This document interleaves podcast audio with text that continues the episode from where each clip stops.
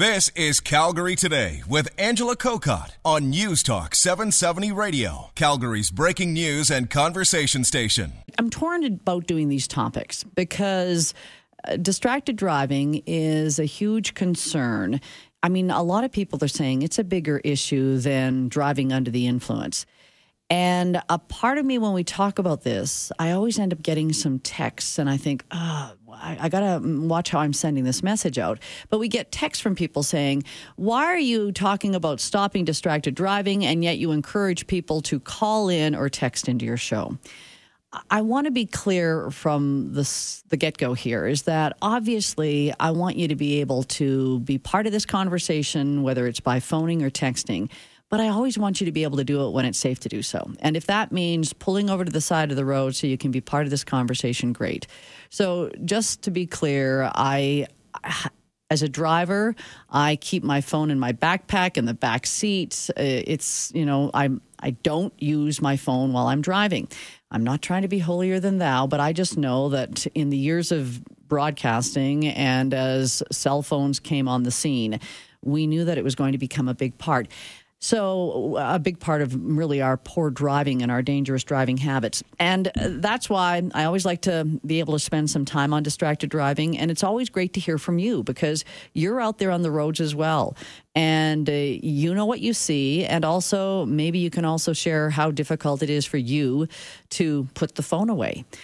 Uh, the reason I want to bring it up this hour is because it was on the weekend that the uh, National Post talked about. Um, um, let's see, from federal minister, transport minister rather, Marc Garneau, he is sending out to all the provinces that he really is encouraging provinces to toughen the laws aimed at distracted drivers. Now, this is the federal transport minister saying this understanding that it really is up to individual provinces as to how they will handle distracted driving. When it gets into the federal area, that would be the criminal code. And we already have dangerous driving on the books. It doesn't seem like a lot of police services want to go that far, but I'm wondering if we almost have to do that. We have to have more people charged with dangerous driving. And we've had guests on before talking about how difficult it is to get a conviction on dangerous driving, the evidence, the proof that you have to show that that person was in fact using the cell phone and it was dangerous driving. So, Marc Garneau, though, is saying when he looks across the provinces, there is a wide variety of penalties uh, most of them come with fi- for sure fines, and most of them are all also coming with demerit points. But the question is, is that doing enough to stop distracted driving? So we've had the conversation before, but this time I want to bring in another angle. Dr. David Strayer, he's a professor of cognitive and neural science at Utah University, joining us today. Hello, Dr. Strayer. Good afternoon. How are you? I'm well, and and the reason I wanted to talk to you is because of your your work in the area of humans and how our attention can be divided very quickly and that we're probably would you agree or disagree we're not great multitaskers I mean, the evidence is really clear that just uh, we're not very good at it. We uh, we think we're good at it, but the vast majority of people fail when they try and multitask. They miss lights. They you know, type the wrong thing. They just they just uh, they're just not as attentive as they normally would be. It's just the way way the brain works.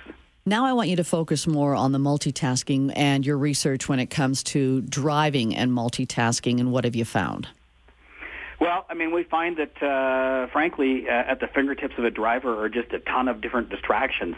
Uh, the smartphone and all the features that it allows, uh, talking, texting, interacting on social media. Um, they basically have just really put the driver uh, at a real disadvantage because they think that they could multitask. They and maybe could actually do it if they're sitting at a desk, but now the temptation to do it while they're driving uh, just becomes uh, overwhelming. And they uh, they send that text, they uh, post a like on Facebook, they do all kinds of things that they ought not do. And then you couple that with new cars that uh, actually embellish that by actually uh, taking that Bluetooth connectivity and making the car an extension of the phone. And it's just a recipe for distracted driving. And even when we're talking about hands free or the Bluetooth, you're saying that still is a distraction with our brains when we should be focusing just on the road? Yeah, it doesn't matter if it's handheld or hands free. The brain's distracted in both cases. There's no evidence that one's safer than the other. Uh, and when they have laws that say that uh, you could do one but the other, that's just misguided in terms of the science. What is it, though, about that phone and maybe what's happening in our brains that we feel the need to, to stay connected or to check what's on our phone? the biggest thing, really, is that that phone connects you with your social network. Um, and so your friends, your family, all kinds of cool stuff that's going on. Um, and that's very rewarding. So when studies have started to look at the, the parts of the brain that uh, are really sensitive to reward, what happens is you're getting this burst of dopamine that says, answer the phone, answer the phone. And so it's extremely difficult. It's the same neurotransmitter system that's responsible for addicted gambling. Um, if that phone is beside you, uh, it's going to be extremely difficult. You mentioned you kept your phone in the purse. Uh, that's a that's a first step, and maybe for some people it needs to be in the trunk. If it's at their fingertips, that stimulus is that, that ringing phone, the text message coming in, the Facebook post or Snapchat or who knows what. Those things are so tempting that people simply can't not look at it, and then then you have you know, increasing crashes. David, I know you're also struggling with a cold, so thanks so much for um, even spending some time with us as you you work through that cold. So we've got the dopamine. Uh, I'm I want to pick up my phone just to see what my friends are doing, or even if it does ring. I know that would be obviously sort of that Pavlov's dog theory. But what about we're just bored? Uh, and I, I, wonder how many times people just uh, no one it hasn't even clicked nothing's no one's phoning me i just pick up the phone to see what's happening I mean, uh, we've engineered our roads to be boring. Uh, they're straight. They're divided highways. Uh, the vast majority of driving is not very stimulating, and so there's also that extra temptation to try and just add a little, uh, you know, uh, stimulation, add some spice to your life.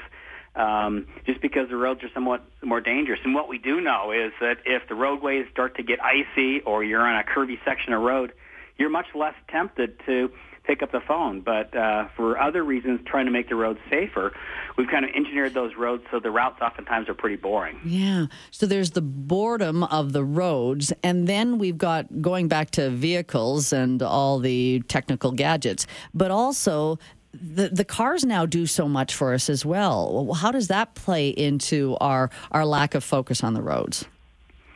I mean, part of the thing is that uh, we're uh, if you have not had a chance to look at a brand new car, you ought to take a look at it because it's just an explosion of technology. Huge screens, voice-based technology, heads-up displays, gesture-based controls.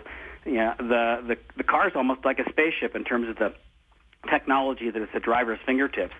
The problem is that we wouldn't typically let a pilot of a plane have all that kind of distraction, but we let people who are driving have all that source, those sorts of distractions. So the car itself, in terms of just the electronics and the backup screens and the, the touch screens and everything, uh, are kind of stimulus overload. And then you add on to it that the cars themselves are starting to have more uh, autonomous features. Yeah. So the car will stay in its lane. It will have adaptive cruise control. Uh, in many cases, those things are just even more making it so that the driver uh, doesn't have to pay attention and can can and the car will kind of correct for uh, lapses in attention. And even something as simple as the uh, backup beeper or sensor in my car. It you know there was a time when you had to be really attentive to how far that car the car behind you was. Now I just sort of wait for the beep beep beep. So I can imagine people in that time even can find themselves doing something else, just waiting to hear uh, the sensor go off and oh okay I'm too close to that car. Yeah, you think that's a good example. You think that hey, I put this backup camera in the car and it's got some uh, sensors so I can see how close I'm coming coming to something. That should really seriously reduce the number of uh, accidents. What we do is we see, and we're just changing one accident for another. So people will look at their backup camera, but they won't won't look over their shoulder to see if there's cars or, or pedestrians kind of uh, approaching from the side. And so we're just changing one type of crash for another oftentimes. It just hasn't had, that's a good example of that technology seems to make a lot of sense, but because of the way we humans uh, use that technology, uh, we are just shifting how we attend when we're backing up. All right, David, I want to take a break here. You can grab a good glass of water. And then afterwards, though, is there a way to rewire our brains? And are we going through almost a withdrawal if we try to keep our phones away from us, especially while we're driving. Dr. David Strayer is my guest this half hour. He's a professor of cognitive and neural science at Utah University and talking about how we have to change our habits when it comes to driving and especially being distracted with our phones. I'm Angela Kokott. You're listening to Calgary Today. Back after this. I know we've talked about distracted driving before, but I really think this is one of those topics that I have to, I almost uh, have a public service to be able to raise this every six months because we still hear about the tragedies that occurred. And even when I was looking at one study, they say showed that nearly 80% of collisions 65% of near collisions involved some form of driver inattention up to three seconds prior to the event. My guest this half hour is Dr. David Strayer. He's a professor of cognitive and neuroscience, University of Utah. And uh, David, I'm sure when I, I throw out those kind of numbers, you're not surprised to hear the 80% of collisions and 65% of near collisions involved some form of driver inattention. No, I mean, I mean, uh, I'm just disturbed by it because uh, it's pretty alarming that we have uh, people who are on the road that are that distracted. And in fact, not only that, but we're starting to see uh, significant uh, increases in the number of fatalities on the roadway. For the longest time, cars being safer kind of masked the the kinds of distraction. But with more people bringing their phones into the car, um, just we're starting to see more and more fatal crashes and injury-related crashes that are um, at least uh, part of it is the fact that the driver 80% of the time is just not paying attention just before the crash. Now, I know I'm talking to you uh, from Utah. Is your state doing enough? Because this is the, the reason I even wanted to bring this up. Our, our federal government is saying that provinces have to do even more to be able to get people to stop using their phones while they're driving. What, what are you seeing in the U.S., especially when it comes to enforcement and consequences, I guess? Right. So you have to start with uh, the laws that are correct. And so uh, if you have a hands-free law that lets you talk on a hands-free phone but not a handheld, that law is misguided won't really be very much of a safety benefit. Uh, but if you have laws that pretty much say, you know, don't use these distracting technologies while you're driving, and then they're enforced, uh, that turns out to be a kind of the big uh, equation in kind of making the roads safer. Uh, for the most part, we in the U.S. Uh, are not doing as much to enforcement as uh, as we should. Um, there have been a couple of high publicized cases where uh, they went in and had a real saturated uh, uh, effort to enforce the laws that were on the books, and it drove down uh, cell phone uh, related uh, incidents uh, by a huge amount. I think like 70 some percent. So it's possible, uh, just like we have got serious with gotten serious with uh, drinking and driving, where we don't we don't uh, kind of turn a blind eye to that. Uh, if our enforcement efforts were equally targeted towards distracted driving, um, that would actually really have a, a, significant impact in making the road safer.